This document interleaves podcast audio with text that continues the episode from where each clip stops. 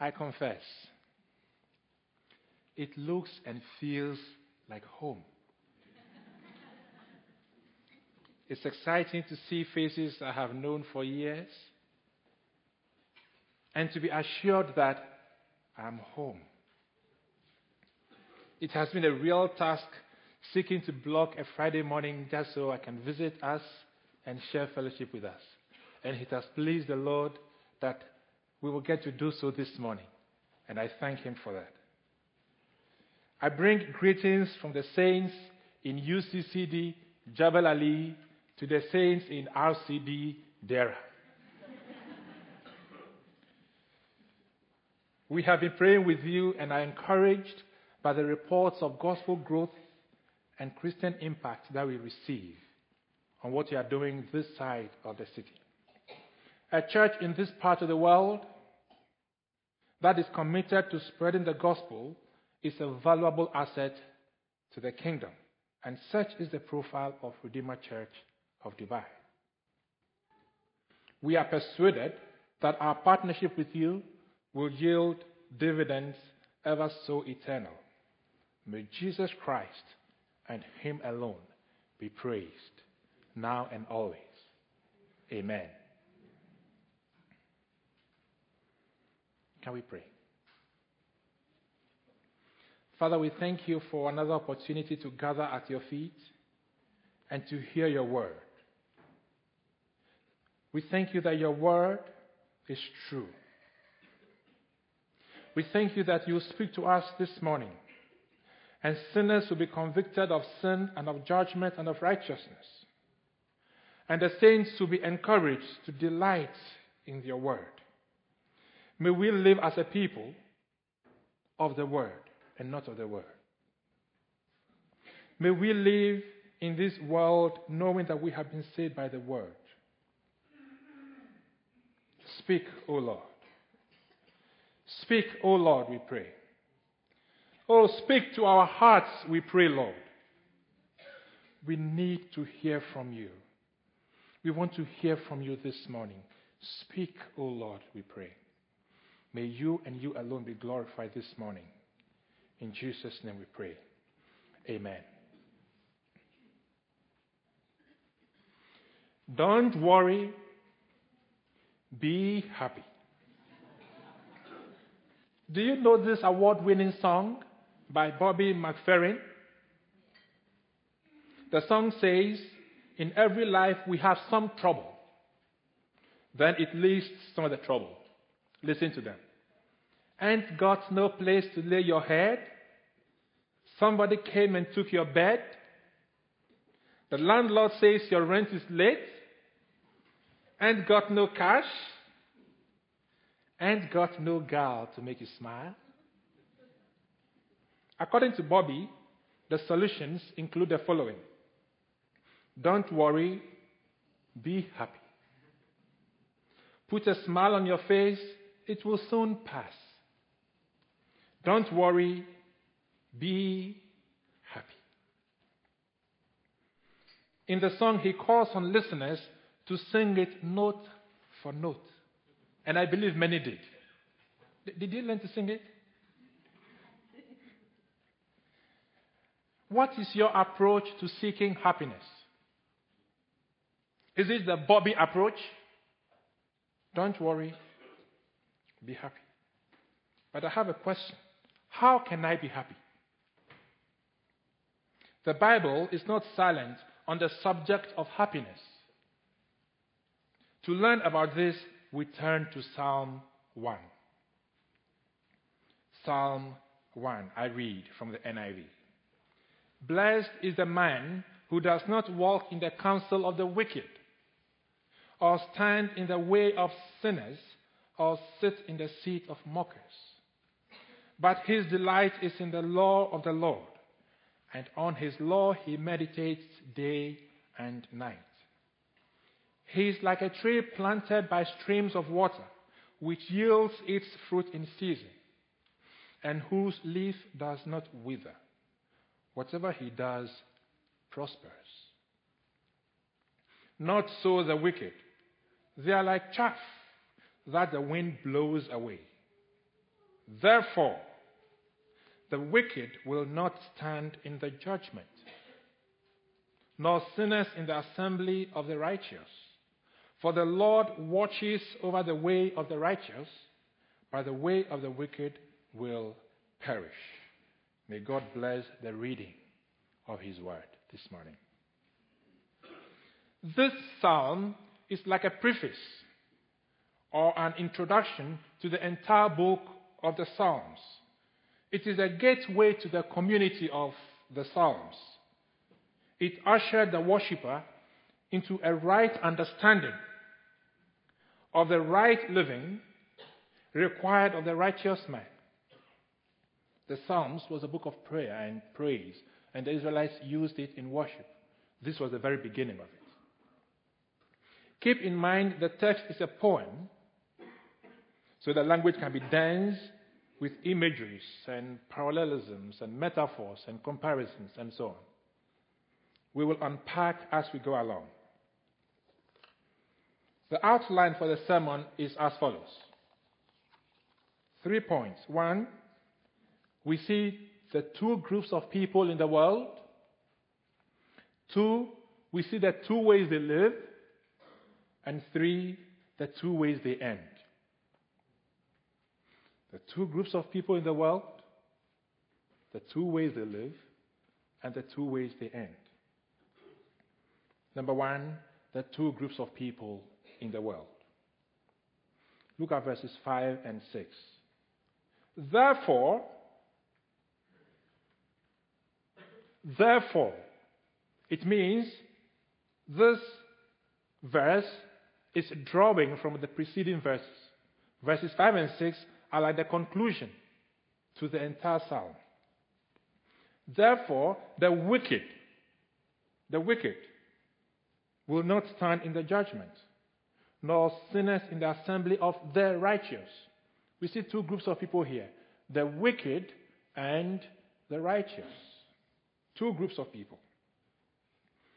Verse 6 For the Lord watches over the way of the righteous, but the way of the wicked will perish. Who were the righteous? They were the people of God, those who lived a life of confident faith in God and worshiped Him. To the Israelites who read the Psalms, righteous, the righteous had a meaning. And to understand what it means, let's take a short trip outside of the text to Abraham, where it all began. I entreat you to just pay attention to this as we do so. Years before the Lord had called Abraham, he had blessed him and promised him, saying, All the people of the earth will be blessed through you. Genesis 12 and verse 3. And the Bible says this about Abraham Abraham believed the Lord, and he credited it to him as righteousness. Genesis 15 and verse 6. It is important to note that Abraham was declared righteous based solely on his faith in God, not his deeds. He believed, and it was credited to him as righteousness. Now, the descendants of Abraham, Israel, continued worshipping this one God that Abraham worshipped, although at many points in their history they shifted allegiance to other gods. So when the Israelite read this psalm and came across righteous, he had a certain understanding of what it meant to be righteous and who the righteous were. In fact, in the Old Testament, we read about the significance of faith in attaining righteousness. It was very clear in the Old Testament. So, for example, we read in Habakkuk 2 and verse 4 The righteous shall live by faith. It means to the Old Testament reader or hearer of the Psalms, when he heard righteous, he was not thinking about someone who did something to be declared righteous, but one who believed in the one true God, and he was declared righteous. Having done so, the righteous then expressed their faith in God by obeying God's laws. so that the obedience of God's law served as evidence that indeed they were people who had faith in God. So it is first faith and then deeds. And then the deeds serve as evidence of faith in God. It's crucial that we get to know the foundation for righteousness. It is faith in God. Now let's come back to the text. This was a short trip to the life of Abraham. Look at verse 1. Blessed is the man.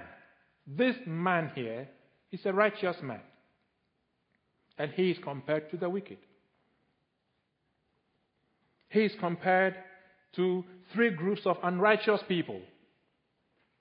One is the wicked, two sinners, and three mockers. By the way, the word man here means both man and woman, male, female, by way of uh, clarifying. In these days, it's important that you clarify these things. Now let's underline and highlight the fine shades of meaning between wicked, sinners, and then mockers. The wicked one is the one who is found guilty under God's law for an offense. But a sinner is one who had a predisposition for a habitual lifestyle of doing evil. The mockers, they were, they, they were a different breed of people. They were the senior prefects in class. Not only are their lives marked by habitual sin, but they express utter contempt for righteousness and they scorn the righteous. If you read through Proverbs and the Psalms, you see the mockers as a people who are arrogantly prideful. They were incorrigible and they stir up strife and anger. So it's as though there is a graduated scale of offenders here the wicked, the sinner, and the mockers. But this morning we have no categories for ranking one as worse than the other. Because all three are guilty before a holy God. And that is grave enough.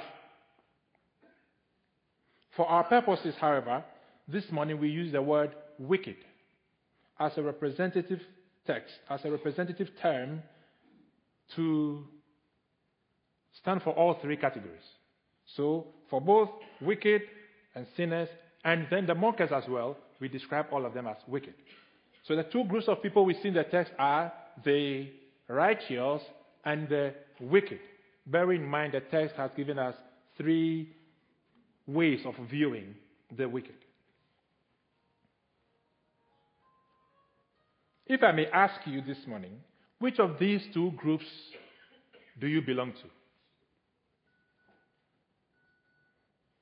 Unfortunately for you and for me, there is neither a third group nor a midway position.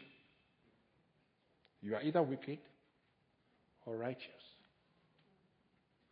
Many of us would associate wickedness with murderers and robbers. But wickedness is just another expression of sinfulness. In this sense, we are all wicked. Because the Bible says in Romans 3 and verse 23 For all have sinned and fall short of the glory of God. Indeed, there is only one man in history who flawlessly, perfectly did not walk in the counsel of the wicked and did not stand in the way of sinners and did not sit in the seat of mockers. He is Jesus the Christ.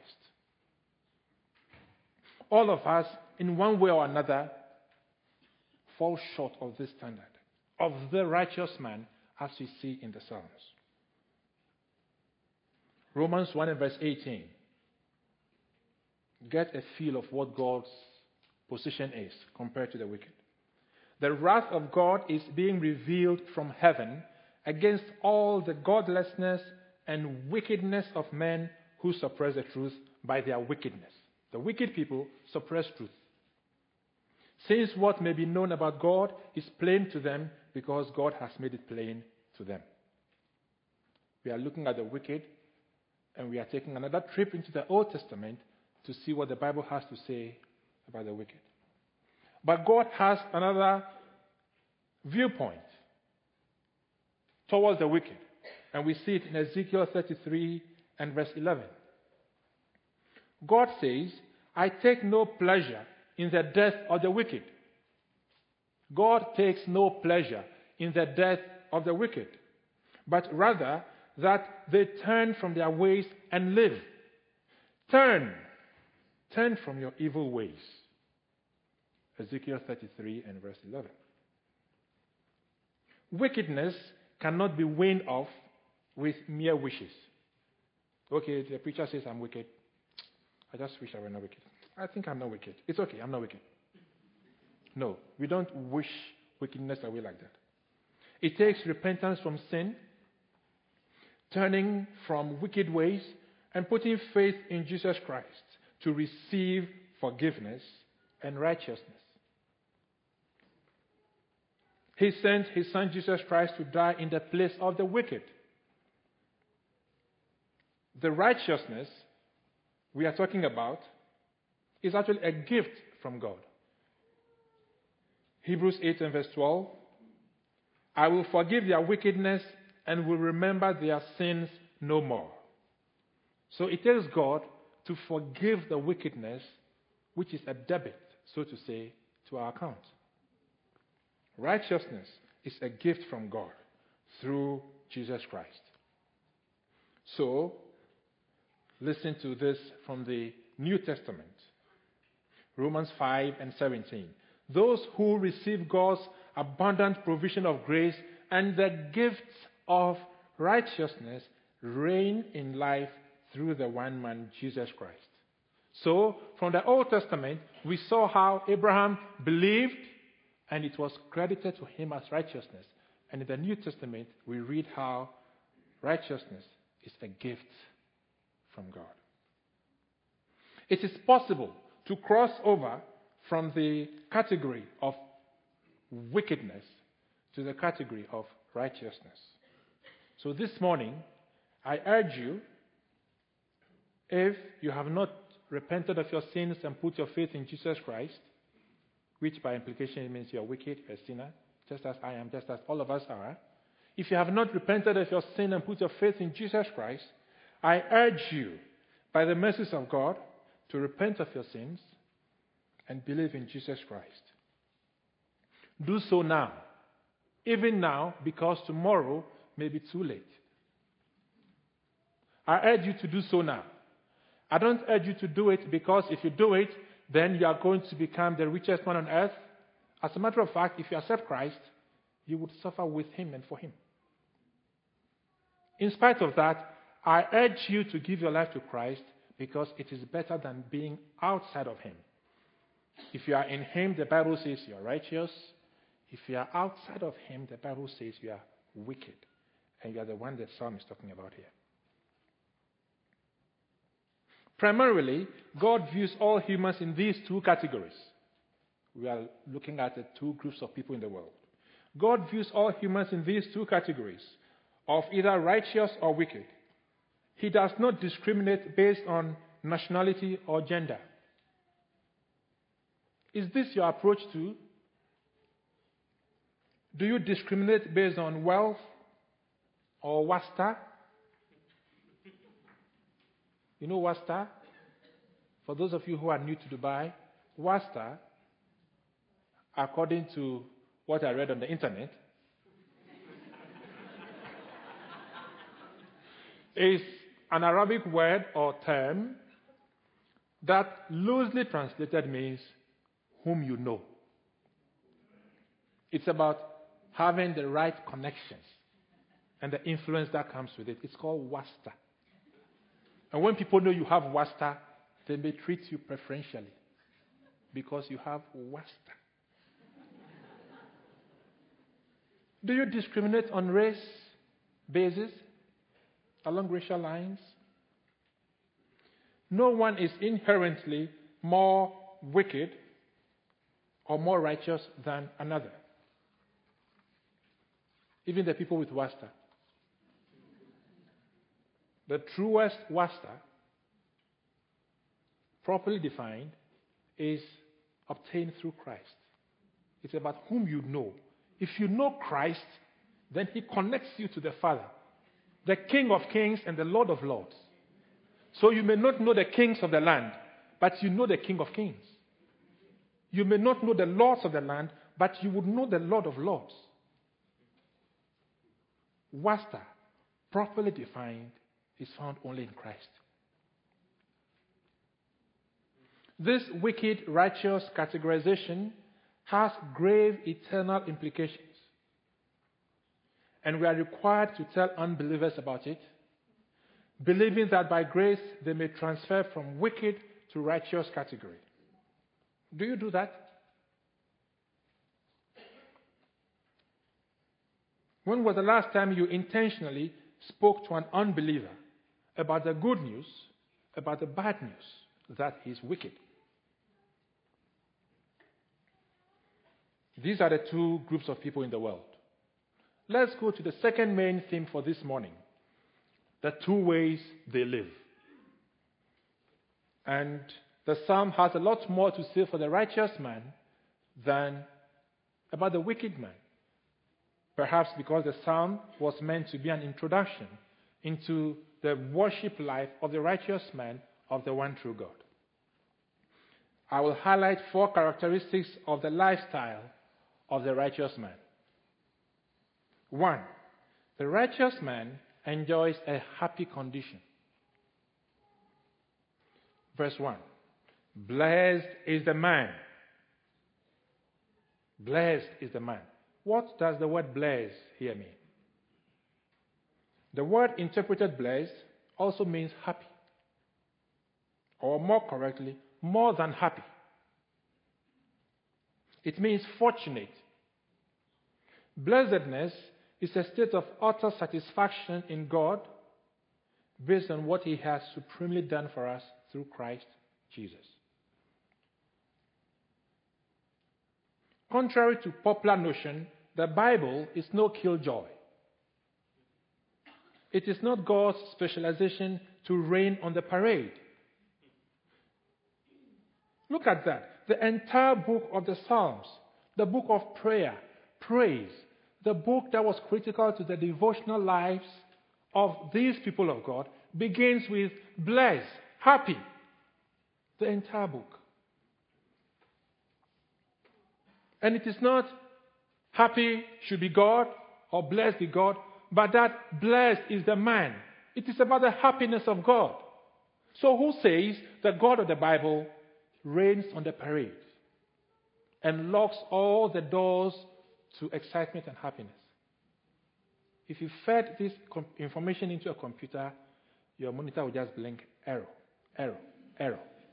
Because we see clearly our God is not intent on sitting on our happiness. Not at all. He seeks our happiness, but of course, not as the world does. He seeks for us a lasting happiness that spans time and swells into eternity. Happiness that is not only constrained to this world, but is also relevant even in the afterlife. So, even Jesus Christ amplified and expanded on this theme in the Sermon on the Mount, the Beatitudes. In the Beatitudes in Matthew 5 3 to 12, Jesus talks about the blessedness of man. You know them. Blessed are the poor in spirit. Blessed are those who mourn. Blessed are the peacemakers. Blessed are. He kept explaining them. And the conclusion he gave was this Rejoice and be glad. This was Jesus Christ teaching his disciples. Rejoice and be glad. A man who hates happiness would not teach his followers to rejoice and be glad. But he puts it into context. He gives a reason why. Rejoice and be glad because great is your reward in heaven. In Philippians 4 and verse 4, Paul says, Rejoice. And then he shows how. Rejoice in the Lord. Again, I say, rejoice. So we are not supposed to anchor our happiness on our feelings and our assets, but on the Word of God. If you're a Christian and you've been experiencing anything apart from joy, if you are not experiencing joy over the past few days or weeks or months, maybe you are viewing life from a perspective that is at variance from the Bible. If you maintain the right perspective, you would have this sense and understanding of blessedness and happiness in the Lord. That is the first characteristic of the righteous man. He enjoys a happy condition. Second characteristic the righteous man avoids ungodly associations. And we have three negative examples in verse 1 to help us see how the righteous man avoids ungodly associations. Verse 1 again. Blessed is the man who does not walk in the counsel of the wicked. He does not stand in the way of sinners. He does not sit in the seat of mockers. These are negative examples of what the righteous one will not do, so he'll be happy. These verses or these lines are making the same point, but typical of poets, they'll make a point, then they'll say it again, they'll use different words, different phrases, different imageries to stress the point. So there's one point here. It's about ungodly associations and how to avoid them, but we view it from different perspectives. Even then, we cannot fail to observe what seems to be an apparent pattern of degeneration in the sinner's life. Look at the three verbs walk, stand, sit. It reflects a reducing velocity, reducing mobility towards evil. Walk, stand, sit. Poetically, they reflect increasing association with and commitment to evildoers in a manner that governs and influences one's life. It comes to shape your life. The picture goes from walking alongside to not simply standing still, but actually taking a stand in favor of sin. That is what the stand here means. You take a stand in favor of evil and sin. There is a willful intent to side with sinners. That is what it means. The third verb, sit. Here it can mean sit down. Like you are sitting now, sit down. Or, as is often the case, it means dwell. You know your dwelling? Where you dwell is what you are, where you abide. So where you dwell is your dwelling, and where you abide is your abode. Here, the sinner begins to dwell with mockers. He takes up permanent residence with them. The righteous man also avoids the counsel. The counsel. What is counsel? It means advice, influence. He avoids the counsel of the wicked. And he avoids the way of the sinner. The way of the sinner reflects his behavior, his lifestyle, his manner, his established pattern and methodologies. The righteous man avoids that. And he will not set camp nor live in community with a mocker. Obviously, we see that the ungodly influence of the wicked is to be exerted by means of ungodly counsel over the mind of the righteous one. How do I know? The Bible says, The blessed is the man who does not walk in the counsel. So the righteous one sets off protecting his mind, where the counsel will register, from the influence of wicked people. It has always been about the mind, folks. The battle is always for the mind, the control center of the human being. It's always about the mind. It's important to mention that this scripture is not discouraging us from relating with unbelievers, unbelieving colleagues at work or school or in our neighborhoods. Not at all. Indeed, there is a degree of acceptable relations with unbelievers that is necessary for meaningful evangelism. It is also the reality of life on earth that we will definitely interact with unbelievers. The taxi driver who brings you to church or takes you to town may be an unbeliever. I mean, it's part of life.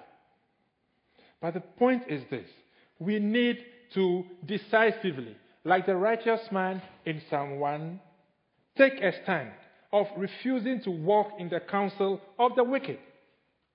We need to make that decision. It is not a passive issue, it's active. You decide. You have to pre decide not to expose yourself to the counsel of the wicked. Who is the wicked and how do we identify them? In our day, the wicked are not always present physically in flesh and blood. They may be present in magazines you may just have to stop reading. Mm-hmm. When was the last time you dropped a book because it is inconsistent with the Bible? Many of us think a book must be read. If someone has written a book and has been published with a nice cover, then it must be read. But no, a book is not good because it is a book. A book is good because it espouses principles that are aligned and consistent with the principles espoused in the Word of God. So don't read just any book. Some of it reflect the counsel of the wicked. The wicked today are at work through the internet. Some of the websites are actually toxic to our souls. Even if they are designed as Christian websites, we need to cultivate the discipline of reviewing an organization's statement of faith, for example, before we browse their websites. Otherwise, it will be feeding your mind with toxin, the counsel of the wicked. If you need recommendations for good Christian literature and websites, talk to your elders. I've heard of Christians who spend Friday morning jogging walk, going for a walk, or golfing, or sending their children for sports practice. You mean, as a parent, Christian, you think the best place to spend Friday morning is playing rugby or soccer or tennis? Friday morning is for church, the assembly of the saints, to share fellowship with them, to hear God's word preached. Something definitely must be wrong. When Friday morning is spent by a Christian family deliberately, continually, habitually outside of church. Third characteristic of the righteous man is that he delights in the law of the Lord. Verse 2. In verse 2, we now see not the negative example, but the positive. The righteous man does not only stay away from some things, it is not only about don'ts, now there is the do. There is the active, conscious decision making to do something as a righteous man. And this is what he does in verse 2. But his delight is in the law of the Lord, and on his law he meditates day and night. What do we mean by the law here? The law can mean all the instructions and guidance of God, which today is the 66 books of the Holy Bible, rightly divided. Because the Word of God in the hands of some can create trouble, rightly divided. And to meditate on God's Word is to ponder it intentionally. Ponder, think it over, toss it in your mind. Day and night suggest a continuity and a committed effort to continually establish the links between our daily engagements and the Word of God.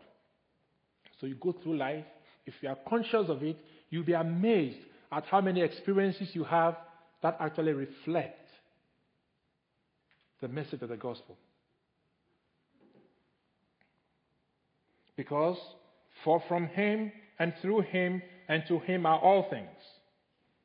We all need to delight ourselves, folks, a little more in the Word of God. We need to. We need to work on that. Let me ask you, let's face it, do you read the Bible as though your very life, present and future, depends on it? Do you study it? Are you regular at CLG cell meetings where you get to study the word in small groups? Where questions you cannot ask during the sermon, you can ask them there?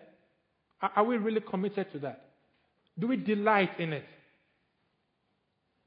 Is our excitement, our joy linked to the Word of God?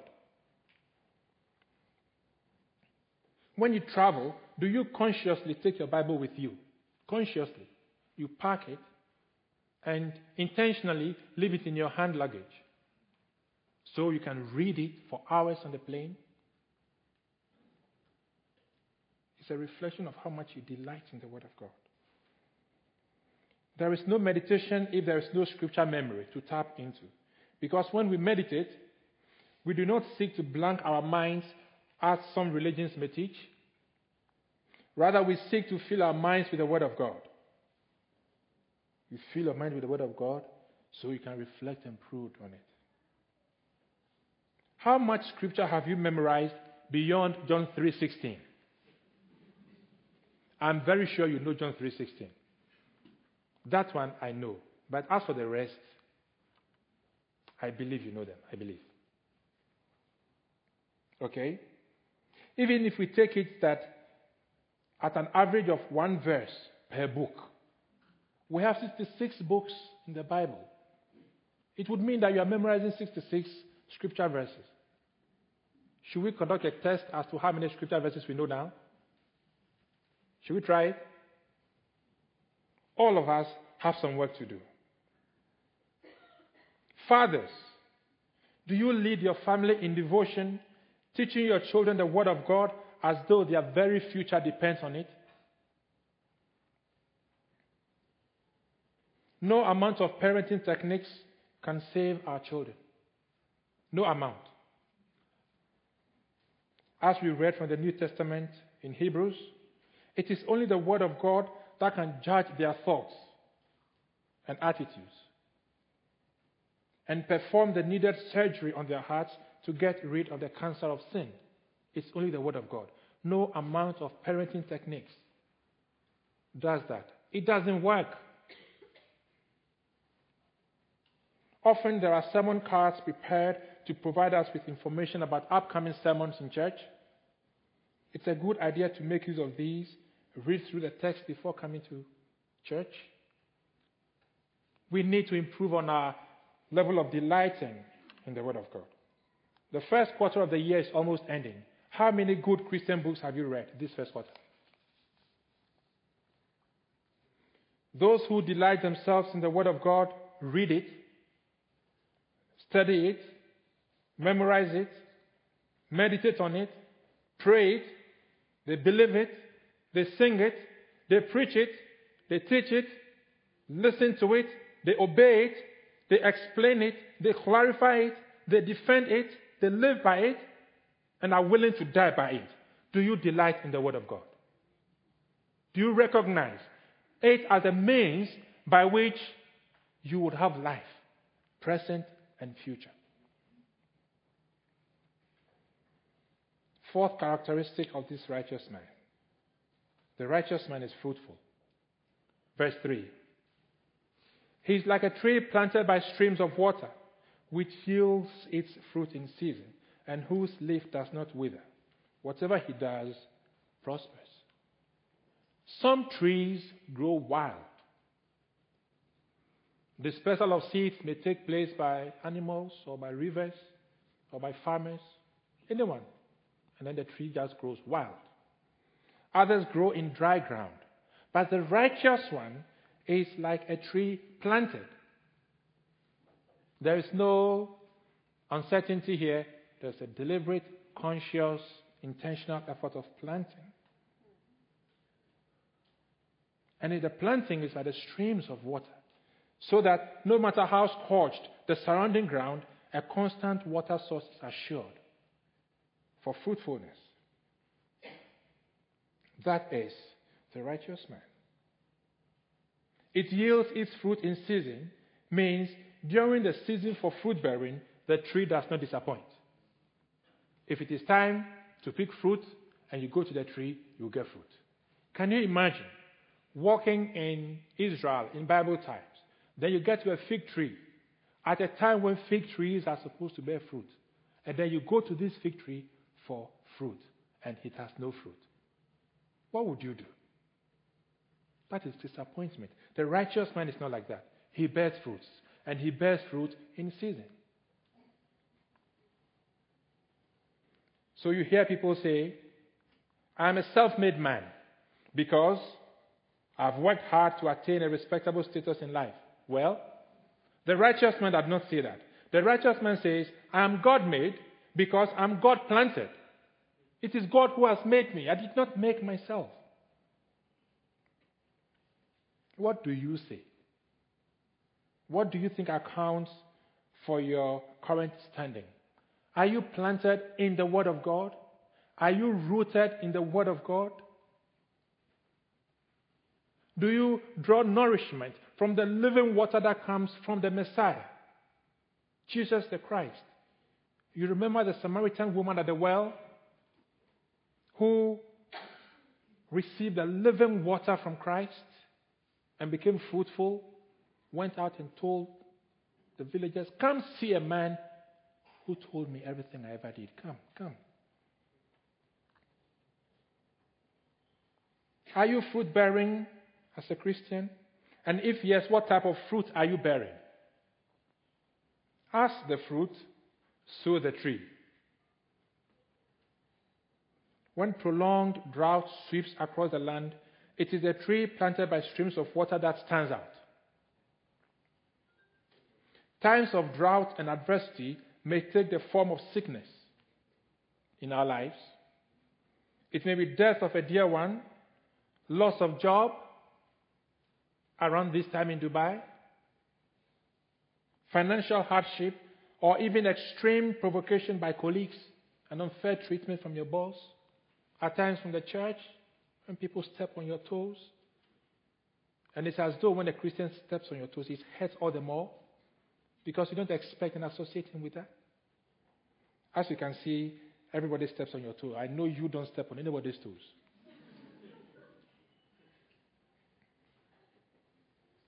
In such situations, how do we respond? How we respond to temptation by the evil one is often linked to how rooted we are in the Word of God. The qualities of the fruit we are supposed to bear, we can read about it in Galatians 5, the fruit of the Spirit. It has qualities like love and joy and peace, patience and even kindness. You see their goodness and faithfulness, gentleness and self control. You may delight yourself in the Word by taking on additional reading from John chapter 15 about the vine and the branches.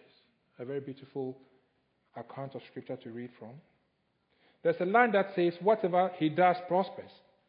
It's important to clarify this does not mean that we are insulated from challenges and difficult times in life.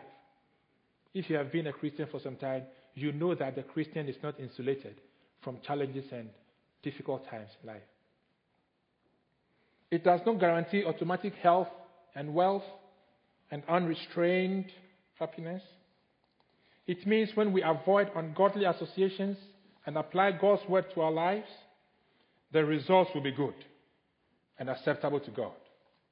We will persevere through all the changing scenes of life, and by grace, we will remain faithful to the end. What about the wicked? We are looking at the two ways they live. Look at verse 4. Not so the wicked. Not so. We've looked at the righteous one, all the things he does. Not so the wicked. You see the parallelism, the contrastion, the comparison? They are like chaff that the wind blows away. You know chaff? In Bible times, as now, harvested grains were threshed to get rid of the chaff. And the way they did it was this they would throw the grain threshed against the wind on very hilly slopes, and the heavier grains would fall to the ground, while the light husk, the skin of the whatever, will be blown away. The Bible says the wicked are like that. They are lightweight. In fact, the chaff is actually useless. That's why it's blown away. The wicked are like that. The wicked are lightweight. They have no faith in the one true God, and they drift aimlessly. But the righteous one is not like that. The righteous one has an anchor. You know the hymn that says, We have an anchor that fills the soul, steadfast and sure while the billows roll, fastened to the rock which cannot move, grounded firm and deep in the Savior's love. We have an anchor that keeps the soul. The wicked are not like that. Are you wicked? Are you righteous? When the winds of life blow, would you be blown away or would you be stable because you are planted? The wicked may look intelligent. They may be good looking, fashionable, eloquent, and excellent at work, but they are still lightweight. They pick their cues for living from celebrities who attend celebrations they don't deserve to go to. These people pick their cues from novels or novels that have nothing novel in them. They chase after fashion and they live by quotable quotes by business gurus. The devil is in the detail, and they live their life by such a statement. The devil is in the detail. And, and that, that, that is scripture for them. The fish does not get rotten except from the head. And that's supposed to be a lesson on leadership. And this governs his life. He knows no scripture. He's not planted in the Word of God. There are those who think all religions lead to God and so engage in a bit of yoga, a bit of astrology, and they maintain a spiritual life of doing good, have adequate sleep, maintain a healthy diet, and have regular exercise. These have never been sufficient basis for securing the soul from the wrath of God. And yet, at times, we envy these people because they appear to do well. Don't envy them. The psalmist says he used to envy people like this until he entered the sanctuary and he saw and understood their final destiny. That leads us to the conclusion the two ways they end. We have looked at the two groups of people, the two ways they live. Let's now look at the two ways they will end. Verse 5. Therefore, the wicked will not stand in the judgment, nor sinners in the assembly of the righteous. For the Lord watches over the way of the righteous, but the way of the wicked will perish. This judgment about, talked about may relate to adverse outcomes in this life, but it also applies to the final judgment at which the wicked will be found guilty and thrown into hell. The righteous will gather together in the assembly of the righteous before our God, and we would not need to hear, Don't worry, be happy, because we will not need it. No landlord will say to us, Your rent is late. Over there, we will have no need for cash. There will be no tears, there will be no sorrow, there will be no death. We will be happy forevermore with our King Jesus Christ. Until then, let's avoid godless company and delight ourselves in His Word and stay blessed in Him as a foretaste of the coming heavenly happiness. Let's identify with the hymn writer who says, When that day arrives and the race is won, when our griefs give way to deliverance, we will fully know, as we are fully known. All our groans will end as new songs begin. We'll be singing this song in a short while. We'll be singing words like, and a multitude from every tribe and tongue, wearing robes of white, will stand before your throne. And our hearts will be so consumed by you that we will never cease to praise. May our hearts be so consumed by you, O God, that we never cease to praise. Amen. Let's pray.